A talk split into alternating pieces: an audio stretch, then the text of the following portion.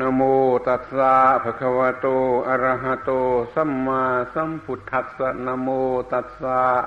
ภะคะวะโต อะระหะโต สัมมาสัมพุทธัสสะนโมตัสสะภะคะวะโต อะระหะโต สัมมาสัมพุทธัสสะยังกินจิสมุตยธรรมัง สัพพันตังนิโรธธรรมันติธรรมโมสกจังโสตโพติณบัดนี้ อาตมาภาพจะได้วิสัชนา พระธรรมเทศนา ของพระผู้มีพระภาคเจ้า เป็นเครื่องสดับสติปัญญา ส่งเสริมศรัทธาความเชื่อ วิริยะความภาคเพียร เป็นต้นของท่านทั้งหลายผู้เป็นพุทธบริษัท ให้เจริญงอกงามก้าวหน้า ตามทางแห่งศาสนาของสมเด็จพระบรมศาสดา จนกว่าจะยุติลงโดยเวลา ธรรมเทศนาในวันนี้เป็นธรรมเทศนาพิเศษ ในอภิลักษิตสมัยแห่งอาสาลหะบูชา ดังที่ท่านทั้งหลายก็ได้ทราบกันเป็นอย่างดีแล้ว และหลังจากนี้ก็จะมีการกระทำพิธีที่เรียกว่าอาสาละหะบูชา มีการประทักษิณเป็นต้น จึงมีการแสดงธรรมเทศนาเป็นปุพภาคของการกระทำเพื่อให้มีความรู้ความเข้าใจในการกระทำ พื่อตรัสเตรียมจิตใจเหมาะสมแก่การกระทำเพื่อให้การกระทำนั้นมีผลมาก นี่เป็นความมุ่งหมาย ท่านทั้งหลายจงกระทำในใจ ให้แยบคาย เพื่อทำพิธีอาสาละหะบูชา จะต้องทราบซึ้งในพระคุณของสมเด็จพระบรมศาสดา เนื่องในเหตุการณ์อันเกี่ยวกับวันนี้ที่เรียกว่า วันอาสาฬหะปุณมี พระจันทร์เต็มดวงแห่งเดือนอาสาฬหะ ว่ามีอะไรเกิดขึ้น ที่รู้กันอยู่ทั่วไป ก็เป็นวันที่พระองค์ทรงแสดงธรรมจักรกับประวัตนสูตร แต่ความหมายจะเป็นอย่างไร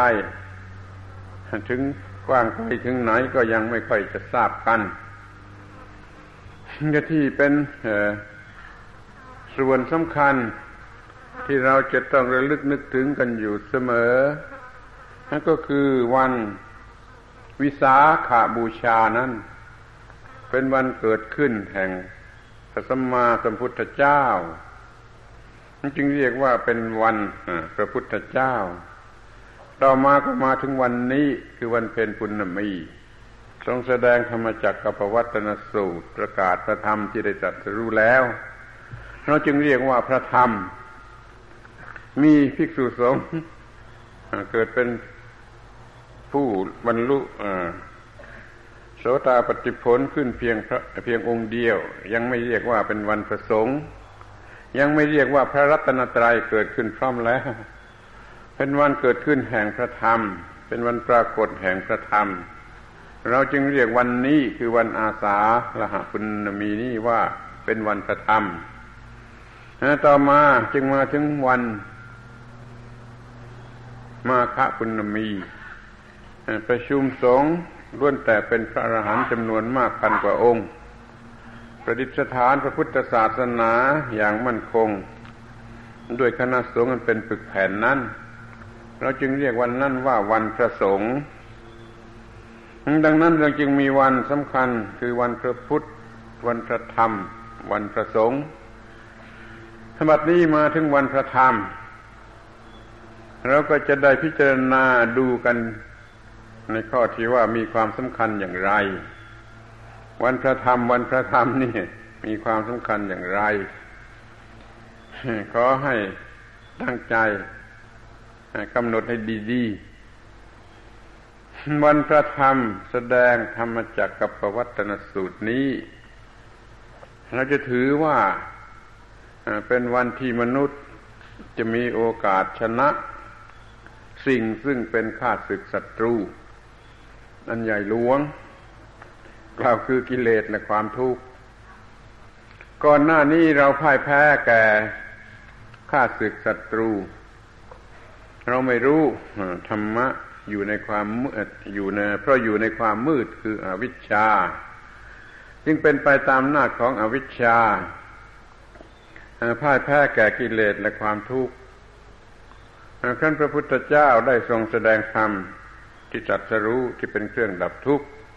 ให้แก่โลกโลกจึงได้รับชัยชนะต่อศัตรู วันนี้ควรจะเรียกว่าเป็นวันแห่งชัยชนะ คือชนะสิ่งที่ควรชนะชนะมารก็ได้ ชนะอวิชชาความโง่ก็ได้ ชนะความผิดพลาดทุกอย่างทุกประการก็ได้ชนะความทุกข์หรือแก้ปัญหาแห่งความทุกข์ในชีวิตของมนุษย์ที่มีอยู่ เป็นประจำวันนั่นเสียก็ได้ มันล้วนแต่เป็นวันแห่งชัยชนะอาตมาประสงค์จะขอร้องให้ท่านทั้งหลาย นึกถึงเรื่องนี้เป็นส่วนใหญ่ คือเรื่องชัยชนะของมนุษย์ มนุษย์จึงพ่ายแพ้แก่มารกิเลสและความทุกข์มาตลอดกาลยาวนานนั่น วัดนี้ได้ประสบแสงสว่าง อันเป็นหนทางที่จะให้ชนะสิ่งเหล่านั้น จึงเรียกใหม่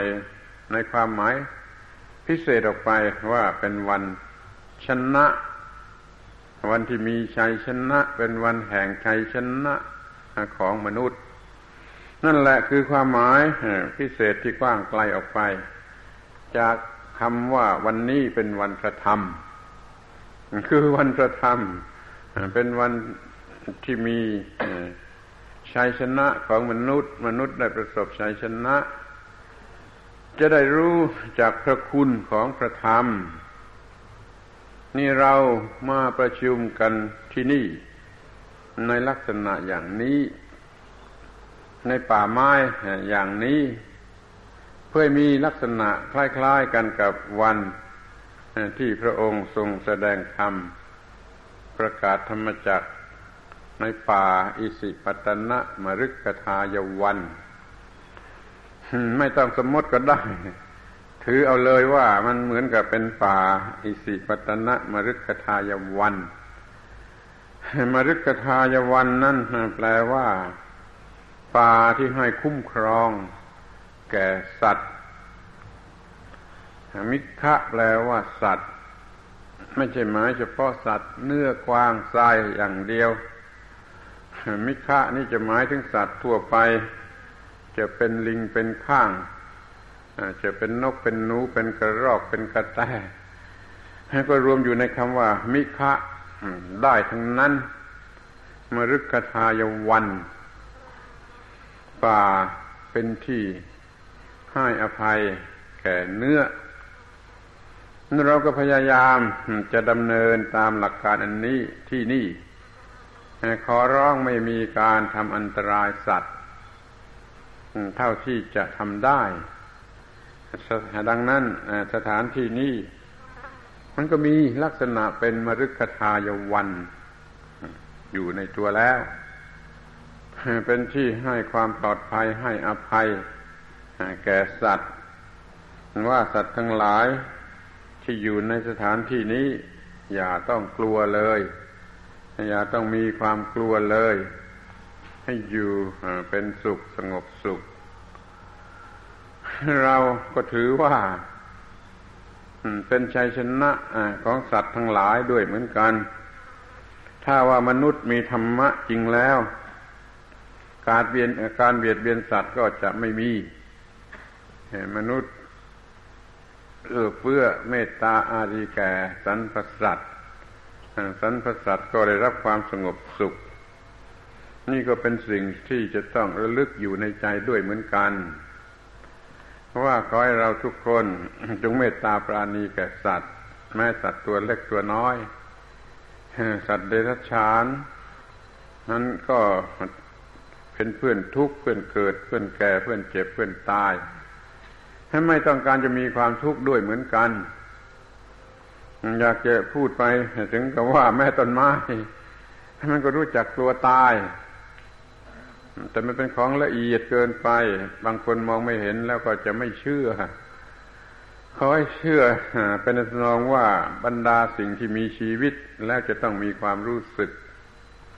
และความรู้สึกอันนั้น มันอยู่ที่ความรู้สึก อยากจะรอดชีวิตอยู่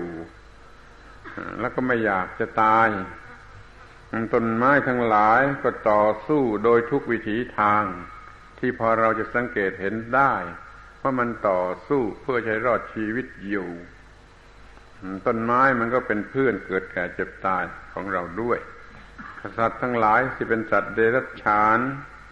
ก็เป็นเพื่อนเกิดแก่เจ็บตายของเราด้วยมนุษย์ทั้งหลายทั้งสิ้น ก็เป็นเพื่อนเกิดแก่เจ็บตายของเราด้วย ความเป็นเพื่อนเกิดแก่เจ็บตาย ซึ่งกันและกันไม่มีการเบียดเบียนกันนี่เรียกว่าธรรมะ อันใหญ่หลวง เป็นสนันตนธรรม เรียกโดยภาษาบาลีว่า สนันตนธรรม เป็นธรรมที่มีมาแล้ว ตั้งแต่โบราณกาล จนกำหนดไม่ได้ว่ามันมีมาแต่ข้างไหน ไม่มีใครได้บันทึกไว้หรือกำหนดไว้กล่าวได้จะเพียงว่าเก่าแก่ที่สุดความไม่เบียดเบียนซึ่งกัน เป็นธรรมที่เก่าแก่ที่สุด แล้วก็เป็นธรรมที่สูงสุดด้วย ในประเทศอินเดีย เขาถือไว้เป็นหลักไม่จำกัดว่าเป็นของศาสนาไหน ถือไว้เป็นหลักตรงกันหมดว่าอหิงสาปรโมธรรมโม ความไม่เบียดเบียนเป็นบรมธรรมถือกันมาอย่างนี้ ทั้งหมดทุกศาสนายอมรับมติอันนี้ ก็แปลว่าเป็นบรมธรรมจริง ๆ แล้วก็เป็นสนันตนธรรม คือมีมาตั้งแต่ข้างไหนก็ไม่มีใครทราบ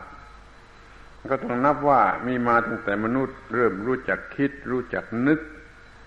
รู้สึกว่าการไม่เบียดเบียนกันนั่นแหละ เป็นสิ่งสูงสุด จึงยึดถืออันนี้เป็นหลักตลอดมาให้เรามานึกถึงข้อนี้แล้ว ก็จะตั้งจิตชนิดที่ว่าจะไม่มีความคิด อันไปเป็นไปเพื่อความเบียดเบียนแก่ผู้ใด ใช้คำว่าไม่เบียดเบียนตนเอง ไม่เบียดเบียนผู้อื่น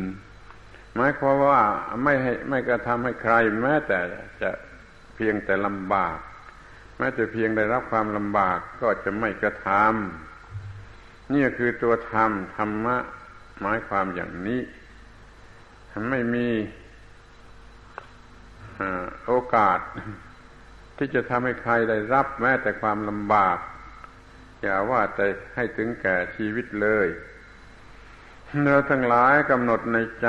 ถึงทำถึงธรรมะอันสูงสุด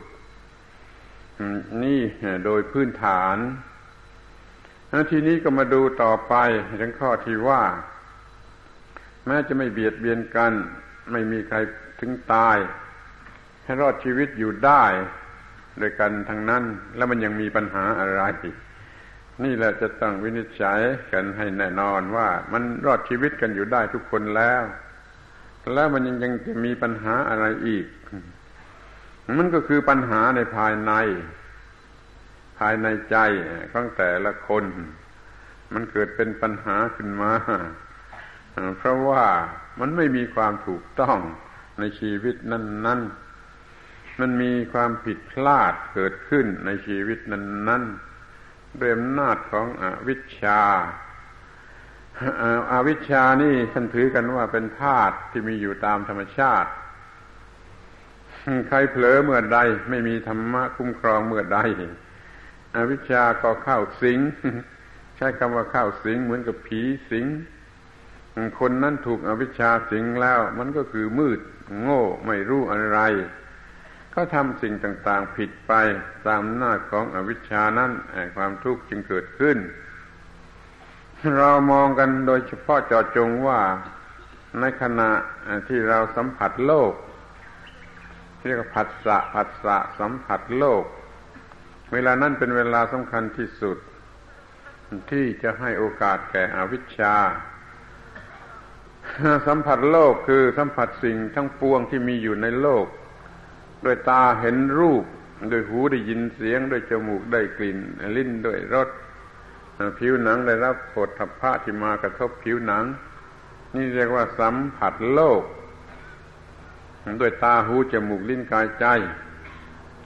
โลกก็คือรูปเสียงกลิ่นรสผลทัพพะเราสัมผัสโลกมีการกระทบกันเรียกว่าผัสสะนี่เป็น เวลาที่สำคัญที่สุดจะผิดจะถูกจะรอดจะไม่รอด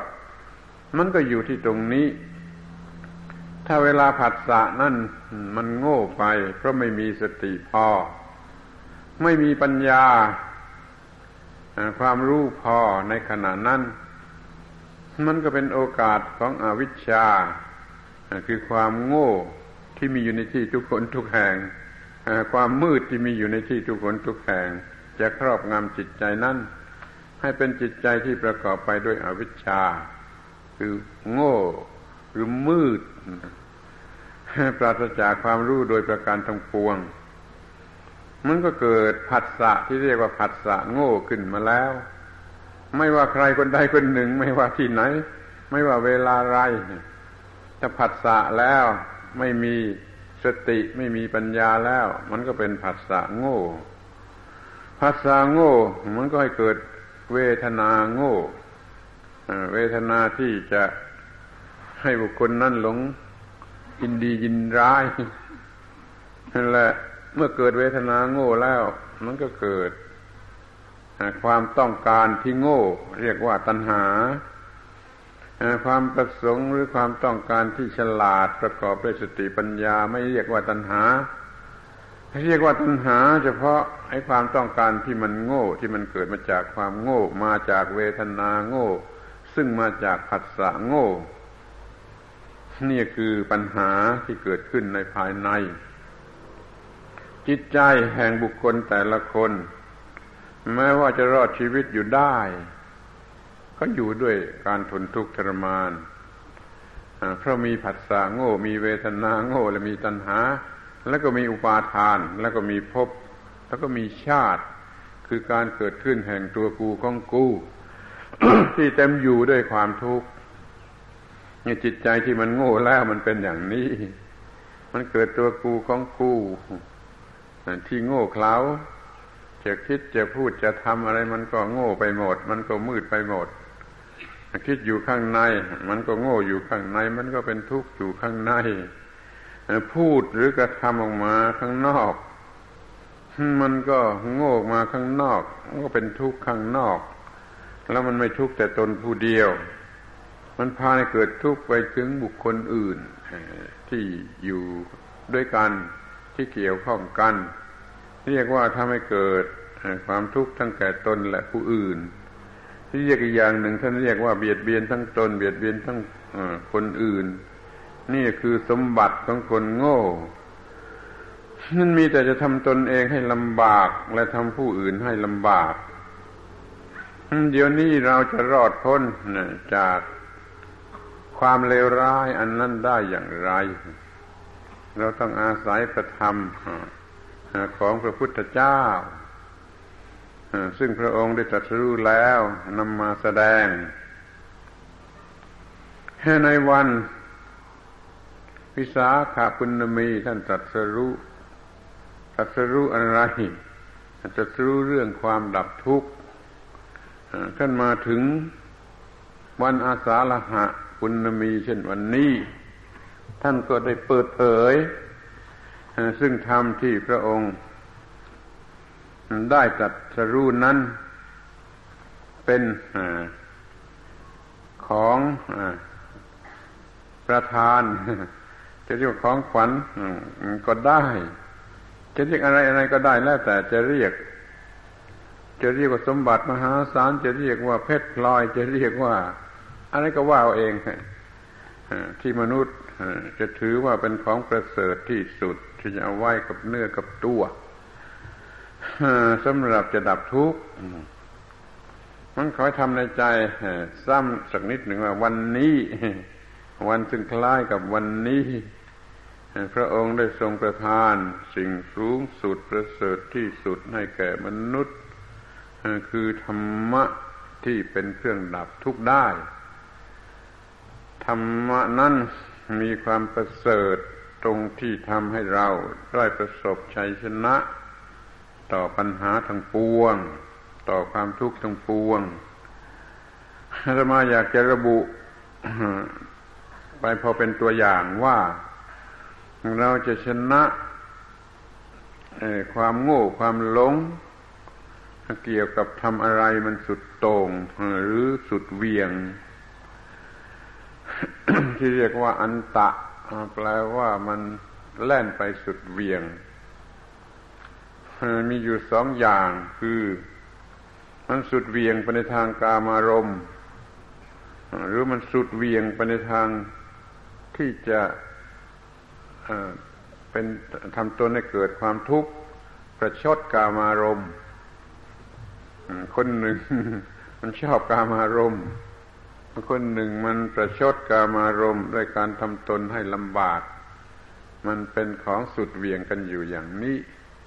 เดี๋ยวนี้เรามารู้แจ้ง ว่าเราจะไม่เป็นคนสุดเวียงถึงขนาดนั้นจะอยู่ตรงกลาง ที่พอดีพอดี เรื่องสุดเวียงนี่ เป็นอวิชชาอย่างยิ่ง เพราะว่ามันไม่ไม่ทำให้ได้รับผล อันควรจะได้รับหรือควรจะเป็นที่พอใจ ในทุกสิ่งทุกอย่างทุกประการอาตมาอยากจะ ยกตัวอย่างชนิดที่เรียกว่า มันธรรมดาที่สุด หรือควรจะสนใจกันอย่างธรรมดาธรรมดา ได้ยินว่าคนบางคน สอนลูกเล็กๆให้ไหว้ไปเสียทั้งหมด ให้ไหว้คนไปทุกคน ไม่ว่าคนบ้าไม่ว่าคนดี หรือให้ยอมไหว้ทุกคน ทีนี้มันมีคนอีกพวกหนึ่ง ซึ่งมีอยู่จริงเหมือนกัน ไม่ใช่เรื่องสมมติ มันสอนไม่ให้ลูกไหว้ใคร ไม่ให้ลูกเด็กๆนั้นยอมไหว้ใคร เป็นอันขาดเลยเพราะว่าเขาหลงไหลในเสรีภาพหรือกลัวว่าไอ้ลูกนั้นมันจะไปเป็นทาสทางสติปัญญาของผู้ใด เลยไม่ให้ไหว้ใคร มันเกิดเป็นของต่างกันขึ้นมาอย่างนี้ อันหนึ่งให้ไหว้ไปได้หมด อันหนึ่งไม่ให้ไหว้เลย นี่คือความไม่ถูกต้อง เป็นสุดเวียง เป็นสุดโตงไปเสียทั้งสองอย่าง ถ้าจะให้ถูกต้องสำเร็จประโยชน์จริงก็ต้องเป็นมัชฌิมาปฏิปทา จงสอนลูกของตนว่าจงเลือกไหว้แต่คนที่ควรไหว้ใช่ไหมว่า เด็กลูกเด็กเล็กเล็กมันไม่รู้จักเลือกในชั้นแรก ก็ตามใจ แต่ขอให้มันเลือกแต่ขอให้มันมีหลักเกณฑ์ที่จะเลือกก็ควรจะไหว้แล้วมันค่อยๆเลือกเป็นขึ้นมาเอง มันโตขึ้นมาทุกวัน มันก็เลือกเป็นขึ้นมาเอง มันจะรู้จักใช้ความคิดตั้งแต่เล็ก ข้อนี้มันดีมาก ดีกว่าที่มันโง่งมงายตั้งแต่เล็ก หรือดีกว่าที่ให้มันดื้อกระด้างมาตั้งแต่เล็ก แต่ต้องการให้มันรู้จักใช้ความคิดนึกมาตั้งแต่เล็ก โดยเขาจะรู้สึกสำนึกตัดสินเอาเองว่า คนนี้ควรไหว้หรือไม่ควรไหว้เขาก็จะรู้จักไหว้แต่คนที่ควรไหว้มากขึ้นทุกที อย่างนี้จึงจะเป็นมงคล ตามพระพุทธภาษิตที่ว่า บูชาบุคคลที่ควรบูชา ไม่ใช่บูชา ไปเสียทั้งหมด นี่หลักพุทธศาสนาจะมีอยู่อย่างนี้คืออยู่ที่ตรงกลางอยู่ที่พอดี อยู่ที่สมดุลอยู่ที่เหมาะสม อยู่ที่ความถูกต้อง แล้วเราก็จะมีชัยชนะไอ้เรื่องสุดเวียงหรือสุดโตง่ง เดี๋ยวนี้โลกกำลังได้รับอันตรายอย่างยิ่งจากความสุดเวียงหรือสุดโตง่งบางคนก็จะไม่เอาใจใส่กับสุขภาพอนามัยเสียเลย มันก็สุดเวียงทางนั้นบางคนมันก็เอาใจใส่กับสุขภาพอนามัยเสียมากเกินไป มันก็สุดโต่งทางหนึ่ง เราจะเอาใจใส่เกี่ยวกับสุขภาพอนามัยของเราพอดี เดี๋ยวนี้มนุษย์ทั้งโลก หรือเรียกว่าทั้งโลกก็ตาม มันยังสุดโต่งมันบูชากามารมกันมากเกินไป แล้วมันก็ผลิตวัตถุปัจจัยส่งเสริมความรู้สึกทางกามารมนั่นอย่างเรียกว่ามหาศาลเพราะว่ามันขายดี มันมีคนต้องการมากนั้นเขาจึงผลิตวัตถุที่ส่งเสริมความรู้สึกทางกามารมณ์ ความสวยงามทางตา ความไพเราะทางหู ความหอมหวนทางจมูก ความอร่อยทางลิ้น ความนิ่มนวลทางผิวหนัง เนี่ยส่งเสริมกันเป็นการใหญ่ จนว่าโลกนี้มันเต็มไปด้วยปัจจัยของกามารมณ์เงินโลกกำลังสุดเวียงอยู่ทางหนึ่งอีกทางหนึ่งถ้ามันจะมีคนโง่ มันก็ประชดกามารมณ์ ทำอย่างนั้นทำอย่างนี้เพื่อจะทรมานตนให้ลำบากเพื่อประชดกามารมณ์นั่นก็เป็นความโง่สุดโต่งจะต้องรู้จากความพอดีที่ตรงกลาง ว่าไม่ลุ่มหลงในกามารมณ์แต่ก็ไม่ต้องทำตนให้ลำบากเพื่อจะประชดกามารมณ์สำหรับกามารมณ์นี่มันมีความหมาย อยู่เป็นสองชั้น ว่าถ้ามันเป็นความรู้สึกของเรื่องสืบพันธุ์อันบริสุทธิ์ ก็ไม่น่ารังเกียจอะไร แต่ถ้าเป็นกามารมณ์ของกิเลสแล้ว มันก็น่ารังเกียจยิ่งกว่าของสกปรก แล้วก็ทำให้คนนั้น ๆทำผิดได้มาก ทนทุกข์ได้มาก เพราะความหลงไหลในสิ่งเป็นที่ตั้งของคามารมมันไม่พอดีถ้าจะถือว่าเป็นสิ่งจำเป็นแก่ชีวิต ก็ต้องเกี่ยวข้องกับสิ่งที่เรียกว่ากามารมณ์นั้นในลักษณะที่เป็นมัชชิมาปฏิปทาให้พอดีคือให้เราควบคุมกามารมณ์ ไม่ใช่ให้กามารมณ์ควบคุมเราผู้ใดยังละจากธรรมารมณ์ไม่ได้ ก็จงใช้หลักเกณฑ์อันนี้ คือคำว่ามัชชิมาปฏิปทา ตามที่พระพุทธองค์ได้ทรงประทานไว้ ถ้าเราทำได้อย่างนี้ ก็เรียกว่าชนะความโง่สุดโตง่งความโง่เวียงซ้ายสุด เวียงขวาสุด ซึ่งกำลังเป็นปัญหาอยู่ในโลกปัจจุบันที่องค์ตั้งตนอยู่ในมัชฌิมาปฏิปทาคือมีในท่ามกลาง เป็นความเหมาะสมเป็นความถูกต้องเป็นความสมดุลพิสูจน์กันตรงที่ว่ามันไม่ให้เกิดความทุกข์ ถ้ามันเกิดความทุกข์ยุ่งยากลำบากใด ๆ แล้ว มันไม่ใช่ความถูกต้อง ไม่ใช่ความเหมาะสมหรือความมัดความอยู่ตรงกลาง มันเป็นมัชฌิมาปฏิปทา นี่เรียกว่าอย่างน้อย เราจะชนะความโง่ เกี่ยวกับความสุดโต่งเพียงสุดทางซ้ายหรือทางขวาก็ตามอ้าวทีนี้ก็จะดูต่อไปอีกว่าเราจะชนะอะไรกันอีกบ้าง เราจะชนะความผิดพลาด ความผิดพลาดทั้งหลายที่มีมาแล้วแต่การก่อนข้อนี้มันตรงกันข้ามกับความถูกต้อง ในบาลีก็มีครบเป็นคู่กันความถูกต้องเรียกว่า สัมมัตตะภาวะแห่งความถูกต้อง ความผิดพลาดเรียกว่า มิจฉตะ ภาวะแห่งความผิดพลาดสัมมาทิฏฐิมีความเห็นถูกต้อง ตามที่เป็นจริง มิจฉาทิฏฐิเป็นความผิดพลาด ในความคิดเห็นเห็นผิดเข้าใจผิด เชื่อผิดอะไรผิดนี่มันเป็นความผิด ถัดไปมันก็เป็นมิจฉาสังกัปปะ คือดำริผิด ปรารถนาผิด ถ้าคนเรามีความคิดเห็นผิดจนแล้ว มันก็ดำเนินความคิดไปผิด ความคิดก็ผิด ปรารถนาก็ผิด เรียกว่ามีมิจฉาสังกัปปะขั้นความปรารถนามันผิดเสร็จแล้วมันก็ทำไปผิดผิด มันก็มีมิจฉาวาจา การพูดจาที่ผิดพลาด แล้วมันก็มี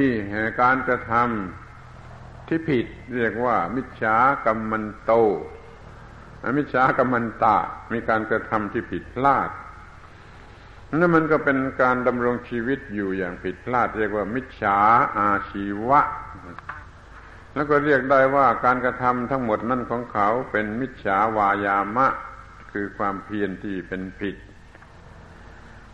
สติก็ต้องผิดตาม ก็มันดำรง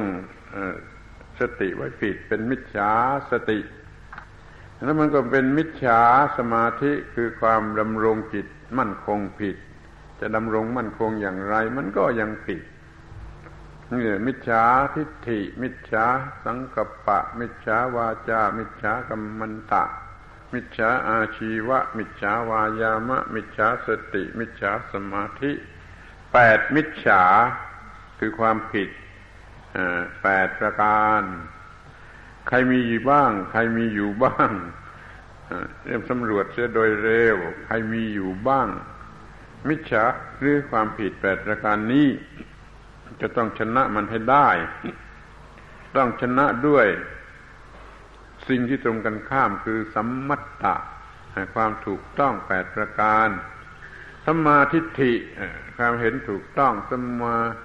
สังกัปปะความดำริใฝ่ฝันต้องการนั่นถูกต้องสัมมาวาจาถ้าการพูดจาถูกต้องสัมมากรรมันตะมีการงานถูกต้องสัมมาอาชีวะดำรงชีวิตถูกต้องสัมมาวายามะ เพียรพยายามอยู่อย่างถูกต้องสัมมาสติ ระลึกประจำใจอยู่อย่างถูกต้องสัมมาสมาธิมีการตั้งมั่นแห่งจิตใจอย่างถูกต้อง นี่คือสิ่งสำคัญที่พระพุทธองค์ทรงประกาศออกมาในวันนี้ ที่เรียกว่าวันอาสาฬหะปุณมี ผู้ใคร่ศึกษาโดยละเอียดก็ไปศึกษาโดยตรงจากพระบาลีธรรมจักรกับปวัตนสูตร หามาอ่านเองก็ได้ถามใครก็ได้พระพุทธเจ้าได้ตรัสว่ามัชชิมาปฏิปทา ข้อปฏิบัติสายกลาง ไม่ไปในทางสุดเวียงสองข้างนี้ตถาคตได้ตรัสรู้แล้วเป็นสิ่งที่มีประโยชน์ ในการที่มีชีวิตอยู่อย่างถูกต้องกระทำให้เกิดจักสุกระทำให้เกิดญาณให้เดินทางถูกต้องของชีวิตเป็นธรรมะที่ไม่ได้เคยฟังมาจากผู้อื่น เป็นธรรมะที่จัดรู้ขึ้นมาด้วยพระองค์เองนี่เรียกว่าขอให้เราได้ประสบชัยชนะแก่ความผิดพลาด หรือภาวะแห่งความผิดพลาดแปดประการนั้น โดยภาวะแห่งความถูกต้องแปดประการ ที่พระพุทธองค์ทรงตรัสประทานให้ในวัน เช่นวันนี้ ความถูกต้องนั้นมันก็ละเสีย ซึ่งสุดเวียงสองข้างแล้วดำเนินไปตรงกลางมันก็เป็นความถูกต้องนี่จำไว้เป็นหลักว่า อย่าเวียงซ้ายหรือเวียงขวา อย่าประมาทอย่าอวดดี ดันทุลังไปสุดซ้ายสุดขวาเขาให้ดำรงอยู่ที่ตรงกลางอย่างถูกต้องจึงจะมีลักษณะของความเป็นพุทธบริษัท ตรงตามการตรัสรู้ของพระพุทธเจ้า ที่ไหนๆพูดแล้วก็พูดกันให้มันหมด หรือให้มันมากเท่าที่จะมากได้ว่า เรายังจะต้องชนะไอ้ความทุกข์ทั้งปวงนี่สิ่งร้ายกาจก็คือความทุกข์ไม่มีอะไรจะเลวร้ายยิ่งไปกว่าความทุกข์เราจะต้องชนะไอ้ความทุกข์ ใครไม่มีความทุกข์คนนั้นก็ไม่ ไม่ต้องศึกษาพุทธศาสนา ไม่ต้องมาทำพิธีอะไรต่าง ๆ อย่างนี้เสียเวลาให้เหนื่อยเปล่า ถ้าไม่มีความทุกข์การปฏิบัตินี้หรือพิธีที่เนื่องด้วยการปฏิบัตินี้หรือการกระทำที่เป็นการระลึกถึงการปฏิบัตินี้ มันจำเป็นสำหรับผู้ที่ยังมีความทุกข์อยู่ เขาจะได้เข้ามาเกี่ยวข้องกับวิธีทางดับทุกข์ได้รับความรู้แล้วปฏิบัติแล้วดับทุกข์ได้ แล้วก็มาทำพิธีสรรเสริญในความดับทุกข์วิธีดับทุกข์ตามที่พระพุทธเจ้าท่านได้ตรัสประทานให้ ก็จะเป็นการดีแก่ทุกฝ่ายแก่ทุกคน ให้ทุกคนในโลกนี้รู้จักวิธีที่จะดับทุกข์สืบสืบต่อกันไปในความทุกข์นี้มันก็มีลักษณะที่เรียกว่าทำให้เกิดทนทุกข์ทรมาน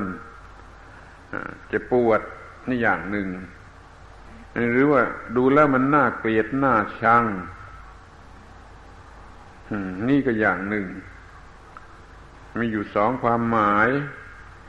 ความหมายที่แคบก็คือมันทนทุกข์ทรมาน อย่างนี้มันเกิดขึ้นในขอบเขตอันจำกัด เมื่อมีการทำผิด เมื่อใดก็มีความทุกข์เกิดเมื่อนั้นทำผิดที่ไหนมันก็มีความทุกข์เกิดที่นั่นแต่ความทุกข์ความทุกข์อีก ความหมายหนึ่งนั่นมันมันมีความหมายกว้างครอบไปหมดถึงสังขารธรรมทั้งปวง สิ่งทั้งหลายที่มีเหตุปัจจัยปรุงแต่งที่เรียกว่าสังขารแล้วมีลักษณะแห่งความทุกข์ทั้งนั้น คือมันเปลี่ยนแปลงเรื่อย มันเปลี่ยนแปลงไปอย่างหลอกลวง ให้เราหลงรักหลงพอใจ อย่างนี้เรียกว่าเป็นลักษณะของสังขารทั้งปวง แม้ไม่มีชีวิตก้อนหินดินทราย ไม้ไล่อิดก้อนอิดไม่แต่ก้อนอิดมันเป็นสังขารแล้วก็มีลักษณะความทุกข์คือไม่เที่ยง แล้วก็มีลักษณะแห่งความหลอกลวง ให้เราเข้าใจผิด มันก็ก็ไปหลงในความทุกข์ได้ หลงในสิ่งที่เป็นทุกข์ได้ ไม่ใช่ว่า เฉพาะเจ็บปวดอย่างเดียว จึงจะเรียกว่าทนทุกข์จึงจะเรียกว่าทุกข์แต่สิ่งที่มัน มีลักษณะเปลี่ยนแปลงหลอกลวงอย่างน่าเกลียด สิ่งเหล่านั้นก็ต้องถูกจัดไว้ว่ามีลักษณะแห่งความทุกข์ด้วย เราจะต้องมีสติปัญญาพอ ที่จะไม่ถูกหลอกถูกล้อนนะโดยสิ่งเหล่านี้ นี่เรียกว่ารู้จักทุกข์แล้วก็รู้จักเหตุให้เกิดทุกข์เหตุให้เกิดทุกข์ก็คือความโง่ที่ทำให้ เกิดความอยากหรือความอยากที่เกิดมาจากความโง่ ถ้าจะเล็งถึงอวิชชาว่าเป็นต้นเหตุ ก็เพราะอาวิชชามันทำให้เกิดตัณหา คือความอยากด้วยอำนาจความโง่ ถ้าจะเล็งไปที่ตัณหา ก็เพราะว่าอยากเมื่อไรมันก็เป็นทุกข์เหมือนนั้น อยากด้วยความโง่นะ เป็นความอยากด้วยอำนาจความโง่เมื่อไรก็เป็นทุกข์เหมือนนั้น ในพระบาลีในบางทีท่านก็ระบุไปยังอวิชชาว่าเป็นต้นเหตุแห่งความทุกข์ในบางทีท่านก็ระบุไปที่ตัณหาว่าเป็นต้นเหตุแห่งความทุกข์ถ้าระบุไปที่ตัณหา มันก็ยังมีขั้นตอนอีกขั้นตอนหนึ่งคืออุปาทาน ยึดถือโดยความเป็นตัวตนหรือเป็นของตน หมายความว่ามันมีอวิชชาทำให้อยากด้วยความโง่ขั้นอยากด้วยความโง่แล้วมันเกิดความรู้สึกตัวกูผู้อยากขึ้นมาทันที ไม่ใช่ของจริงเป็นแต่เพียงความรู้สึกในใจ ว่ากูผู้อยากอยากจะมาได้เป็นอยากได้มาเป็นของกูนี่เรียกว่าอุปาทานนี่จิตกำลังเป็นทุกข์เพราะมีอุปาทาน ยึดถือเป็นตัวตนเป็นของตนมีความหนักทับถมอยู่ในจิต ถ้าพูดให้สั้นใกล้ชิด ท่านก็กล่าวว่าอุปาทานในขันทั้งห้านั่นแหละเป็นตัวทุกข์เราสวดกันอยู่ทุกวันว่าสังคิตเตนะปัญจุปาทานักขันธาทุกขา นี่ระบุไปยังเหตุที่ใกล้ชิดตัวทุกข์ที่สุดคืออุปาทาน ถ้าถอยห่างไปนิดหนึ่งก็ถึงตัณหา ซึ่งเป็นเหตุให้เกิดอุปาทาน ถ้าถอยไปอีกก็ไปถึงอวิชชา ซึ่งเป็นเหตุให้เกิดตัณหา จะมองดูกันที่ตรงไหนก็ได้ แต่คอยมองเห็นชัดว่ามันเป็นเหตุให้เกิดทุกข์ก็แล้วกัน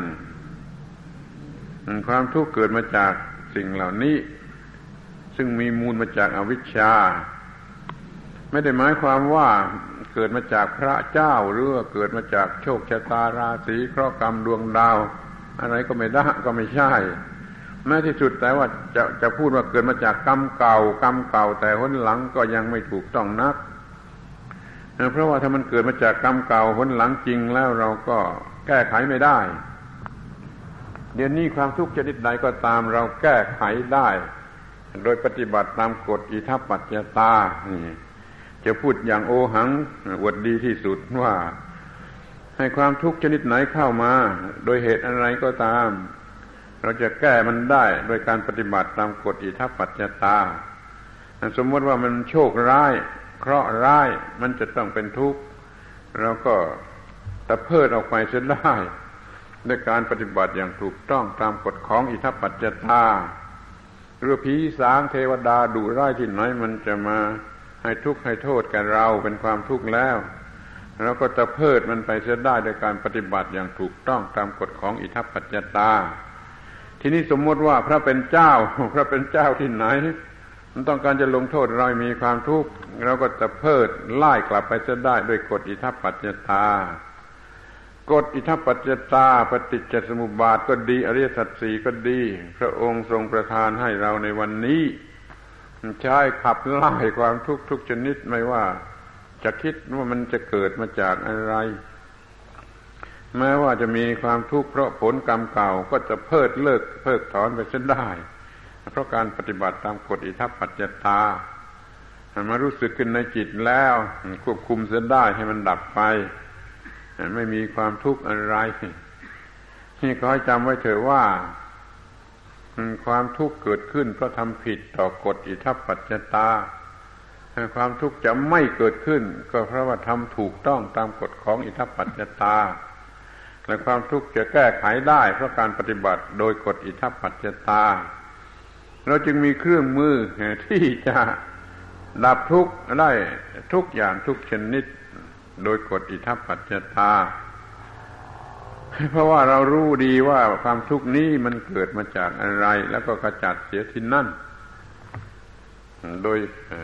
ซึ่งเหตุนั้นโดยวิธี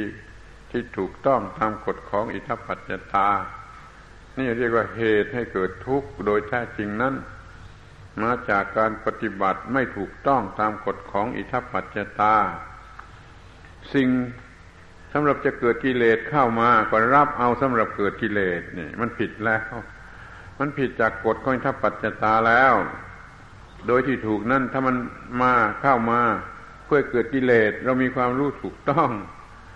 เราก็ควบคุมไว้ได้หรือกำจัดจะได้โดยการปฏิบัติ ตามกฎอิทัปปัจจตาคือฉลาดเต็มที่ในขณะแห่งปัสสะนั่นเอง ดูกันที่ความดับทุกข์มันก็คือดับต้นเหตุแห่งความทุกข์ภาวะที่ไม่มีเหตุแห่งความทุกข์เป็นความดับทุกข์นี่ก็ดูเอาอย่างตรงกันข้ามว่าความทุกข์มันมีเหตุอย่างไร เหตุนั่นไม่มีแล้ว นั่นก็คือความดับทุกข์ทีนี้หนทางให้ถึงความดับทุกข์นั่นก็ได้แก่ความถูกต้อง ประกอบไปด้วยองค์แปดประการ อริยมรรคมีองค์แปดประการอัตถังที่กมรรคมรรคมีองค์แปดประการ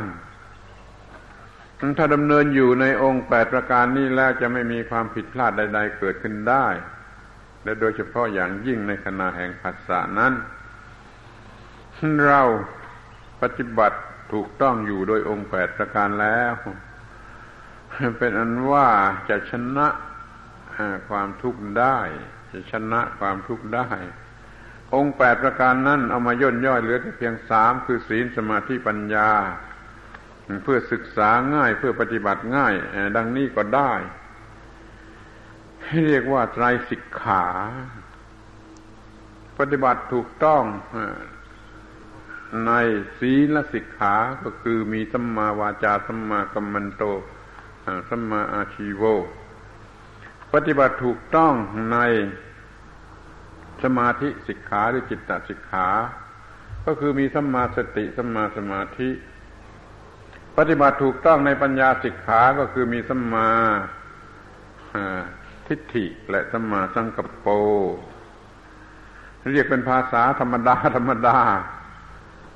ภาษาไทยๆก็ว่าความถูกต้องทางกายทางวาจา เป็นศีลสิกขาความถูกต้องทางจิต เรียกว่าสมาธิสิกขาความถูกต้องทางปัญญา เรียกว่าปัญญาสิกขา ให้มันถูกต้องไปเสียทุกทาง แล้วความทุกข์จะเกิดอย่างไรเพราะความทุกข์มันต้องเกิดมาจากความผิดพลาดเสมอไปนี่ก็ให้รู้ไว่าอย่างนี้ความทุกข์เกิดที่ไหน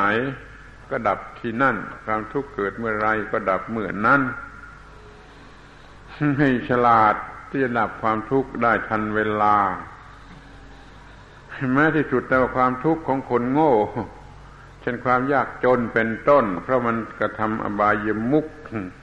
เป็นนิสัยมาตั้งแต่อ้อนแต่ออก เหล่านี้มันเป็นความทุกข์ชั้นเลวมากชั้นโง่มาก มันก็ควรจะดับได้ง่าย ๆ ในธรรมะธรรมดาสามัญชั้นสามัญหรือว่าในอองค์แห่งมรรคชั้นสามัญมีสมาธิฏฐิชั้นธรรมดาก็เลิกล้างไอ้ความโง่เขลาเหล่านี้เสียได้ ที่มันลำบากก็คือความทุกข์ชั้นลึกซึ้งในภายในจะต้องอาศัยธรรมะที่ลึกซึ้งในภายใน นี่เราพุทธบริษัททั้งหลาย จะต้องประพฤติจะต้องกระทำให้รู้ให้เกิดชัยชนะต่อความทุกข์ทีนี้มาดูที่ต้นตอซะเลยมาชนะอวิชชากันดีกว่า ไอ้ตัวการมารร้ายมันอยู่ที่อวิชชา ตั้งเป้าหมายตรงไปยังอวิชชาเพื่อทำลายอาวิชชาอาวิชชา ภาวะที่ปราศจากความรู้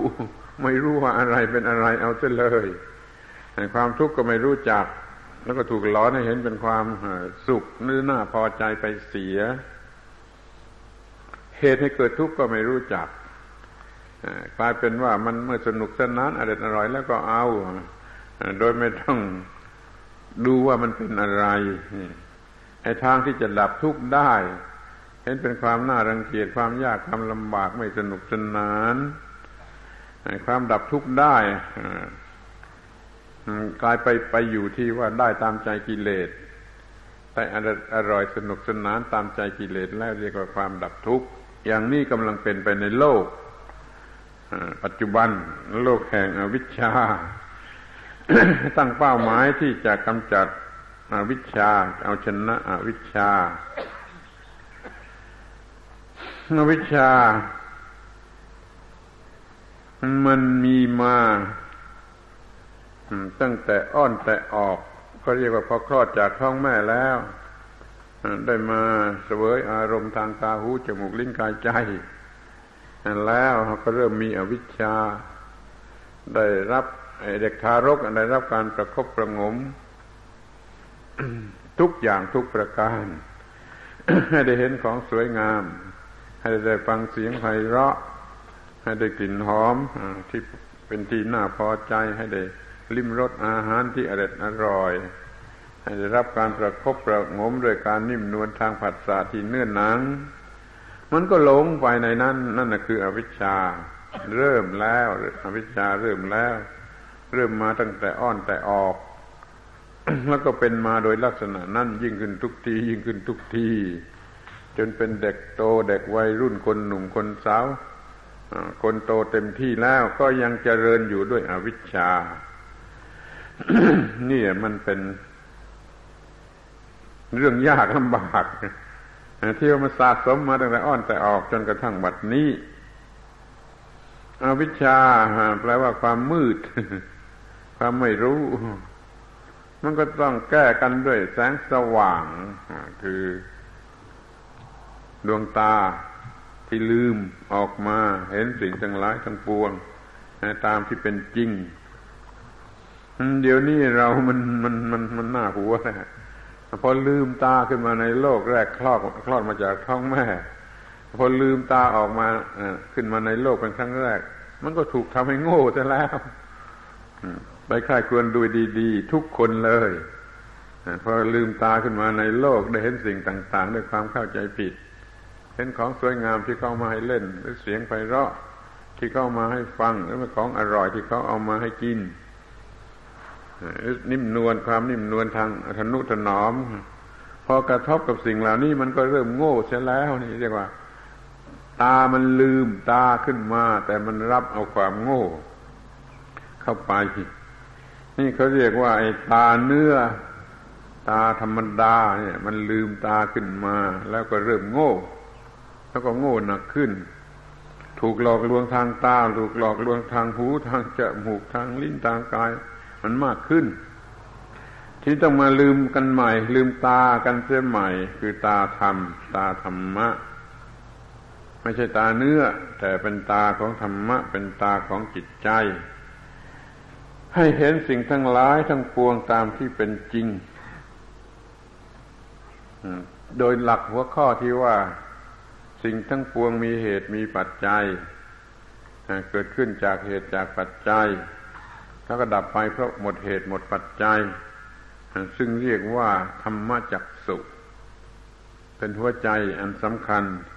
ในธรรมจักรกับประวัตนสูตร ซึ่งพระองค์ทรงประทานในวันนี้นี่เห็นความเป็นอย่างนี้ของสิ่งทั้งปวง คือความที่สิ่งทั้งหลายมีเหตุมีปัจจัยแล้วเป็นไปตามอำนาจแห่งเหตุแห่งปัจจัยจนกล่าวได้ว่า เพราะสิ่งนี้มีสิ่งนี้จึงมี เพราะสิ่งนี้มีสิ่งนี้จึงมีเพราะสิ่งนี้ไม่มีสิ่งนี้จึงไม่มีเพราะสิ่งนี้มีสิ่งนี้จึงเกิดขึ้น เพราะสิ่งนี้มีสิ่งนี้จึงเกิดขึ้นรู้เพราะสิ่งนี้ไม่มีไม่เกิด สิ่งนี้จึงไม่มีไม่เกิด อย่างนี้เรียกว่าอิทัปปัจจตา เกิดธรรมจักสุในอิทัปปัจจตา ก็จะชนะอวิชชาคือความมืด มืดที่สุด ไม่มีความมืดใดเสมอเหมือน เราถือเอาอาวิชชาเป็นข้าศึกศัตรูตั้งใจที่จะทำลายล้าง หรือชำนะเสียซึ่งอวิชชา เนี่ยดูเถอะว่าเราจะต้องชนะอะไรหลายหลายหลายหลายอย่างอยู่เหมือนกัน ให้สมกับที่ว่าเราได้ฟังธรรมของพระศาสดา เป็นเครื่องชนะกิเลสเป็นเครื่องชนะ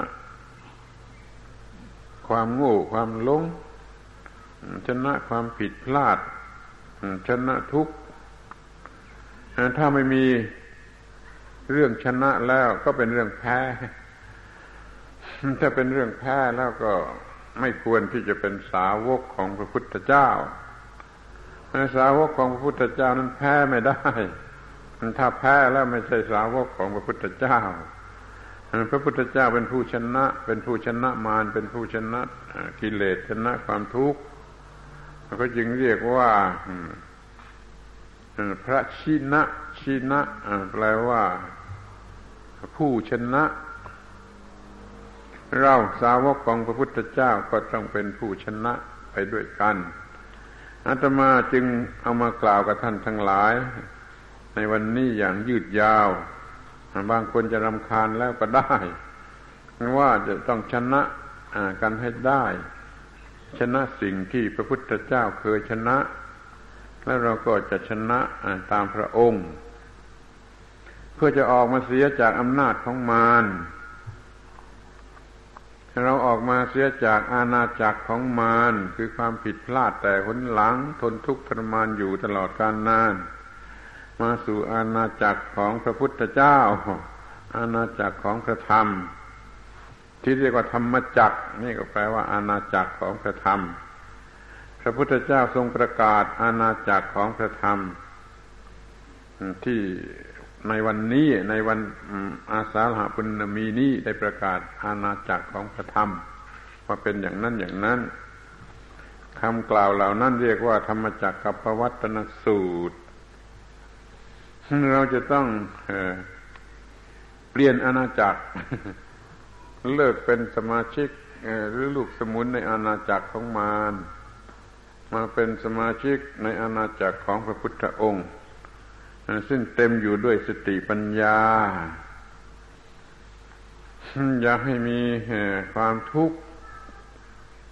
ชนิดที่น่าละอายแมว สัตว์เดรัจฉานยังมีความทุกข์น้อยกว่ามนุษย์ ราะมันคิดไม่เป็น มันยึดมั่นถือมั่นไม่เป็น มันมีความทุกข์เหมือนกัน แต่มันน้อยกว่ามนุษย์มาก มันไม่ลึกซึ้งเหมือนกับความทุกข์ของมนุษย์ ผู้คิดได้มากแล้วยึดมั่นถือมั่นได้มากนี่ก็เป็นบ้าให้แมวดูคนเป็นอันมาก มันนอนไม่หลับให้แมวดู มันเป็นโรคประสาทให้แมวดู มันเป็นบ้าให้แมวดู ชนิดที่แมวมันไม่เป็น อย่างนี้แหละเรียกว่ามันน่าละอายแมวสำหรับคนที่ไม่มีธรรมะหรือธรรมจักสุเพียงพอที่จะคุ้มครองตนหวังว่าท่านทั้งหลายจะได้เข้าใจในเรื่องนี้ หรือความหมายแห่งวันอาสาฬหาบูชานี้ว่าเป็นเครื่องหมายแห่งชัยชนะนั่นก็พยายาม ให้เกิดความชนะ เกิดการชนะ มีภาวะที่ชนะมารได้ก็ไม่เสียที ที่ตั้งใจจะมาประกอบพิธีอาสาฬหะบูชาในวันนี้ เข้าไปอยู่ในอาณาจักรของพระธรรมแล้วไม่มีอะไร ที่จะทำให้เกิดความทุกข์ทนทรมานจะไม่โง่จะไม่หลงจะไม่ตกเป็นเหยื่อของกิเลสเรียกว่ามันสูงสุดกันอยู่ที่ตรงนี้ นี่แหละ หัวใจความหมายอันสำคัญของคำว่าพิธีอาสาฬหาบูชา เรากำลังจะประกอบพิธีอาสาฬหาบูชา เราจงทำใจของเราให้เหมาะสมสำหรับจะประกอบพิธีอาสาละหะบูชา อย่าให้คนโง่คนบ้า มาประกอบพิธีอาสาละหะบูชาเลย ในจิตใจของคนทุกคนจงแจ่มแจ้งอยู่ด้วยการตัสรู้ของพระพุทธเจ้า มีอยู่ดังที่กล่าวมาแล้วโดยละเอียดในวันนี้ให้ความรู้อันนี้แจ่มแจ้งอยู่ในใจ แล้วกระทำพิธี อาสาละหะบูชา ในลักษณะสูงสุดที่เรียกว่าประทักษิณหรือเวียนเทียน เดินประทักษิณเวียนไปข้างขวา ดอกไม้ถูกเทียนถืออยู่ในมือ เป็นเครื่องบูชาทางวัตถุ กิริยาที่เดินก็เป็นบูชาด้วยร่างกายด้วยเรี่ยวแรงจิตใจที่สว่างสวัยแจ่มแจ้งรูปพระคุณของพระองค์นั้นเป็นการบูชาอันสูงสุด คือบูชาด้วยจิตใจ บูชาด้วยธรรมะ บูชาทางกายด้วยบูชาทางวัตถุด้วยบูชาทางกายด้วย บูชาบูชาทางจิตใจด้วยบูชาทางสติปัญญาด้วย ครบอย่างนี้แล้วการทำพิธีนั่นก็มีความหมายขอให้ท่านทั้งหลาย โดยเฉพาะอย่างยิ่งที่มาจากที่ใกล้อุตส่าห์มาจากที่ใกล้ขอให้มีความถูกต้องอันนี้ให้มากให้พอ ให้สมควรกับที่มาจากที่ไกลแพงมากเหนื่อยมากเสียเวลามาก ให้ได้รับประโยชน์สมกัน ก็จะเป็นการดี ไม่ติเตียนตัวเองได้ เพราะว่าทำอะไรชนิดที่มันไม่สมกัน อย่าให้มีความงมงายแม้แต่นิดหนึ่งเลื้ออยู่ในจิตใจของสาวกของพระสัมมาสัมพุทธเจ้าเลยอาตมามีความประสงค์อย่างนี้จึงพูดมาก พูดมาก เพื่อจะว่าชะล้างไอ้ความมืด ความไม่รู้ความเข้าใจผิดความงมงายอะไรต่าง ๆ ออกไปเสียจากจิตใจของท่านทั้งหลายแล้ว มีจิตใจสะอาดสว่างสงบ พอสมควรที่จะทำพิธี อาสาละหาบูชาบัดนี้ก็เป็นเวลาสมควรแล้วที่เราจะประกอบพิธีอาสาละหาบูชา ท่านทั้งหลายจึงเตรียมจิตใจเหมาะสมที่จะทำพิธีอาสาละหาบูชา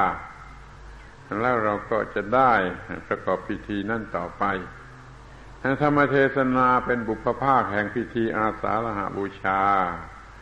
เพื่อเตรียมจิตใจของท่านทั้งหลายมีความเหมาะสมแก่พิธีนี้ก็สมควรแก่เวลาแล้ว ก็จะยุติการบรรยายนี้ไว้เพื่อประกอบพิธีอาสาฬหาบูชาสืบต่อไปในการระบัดนี้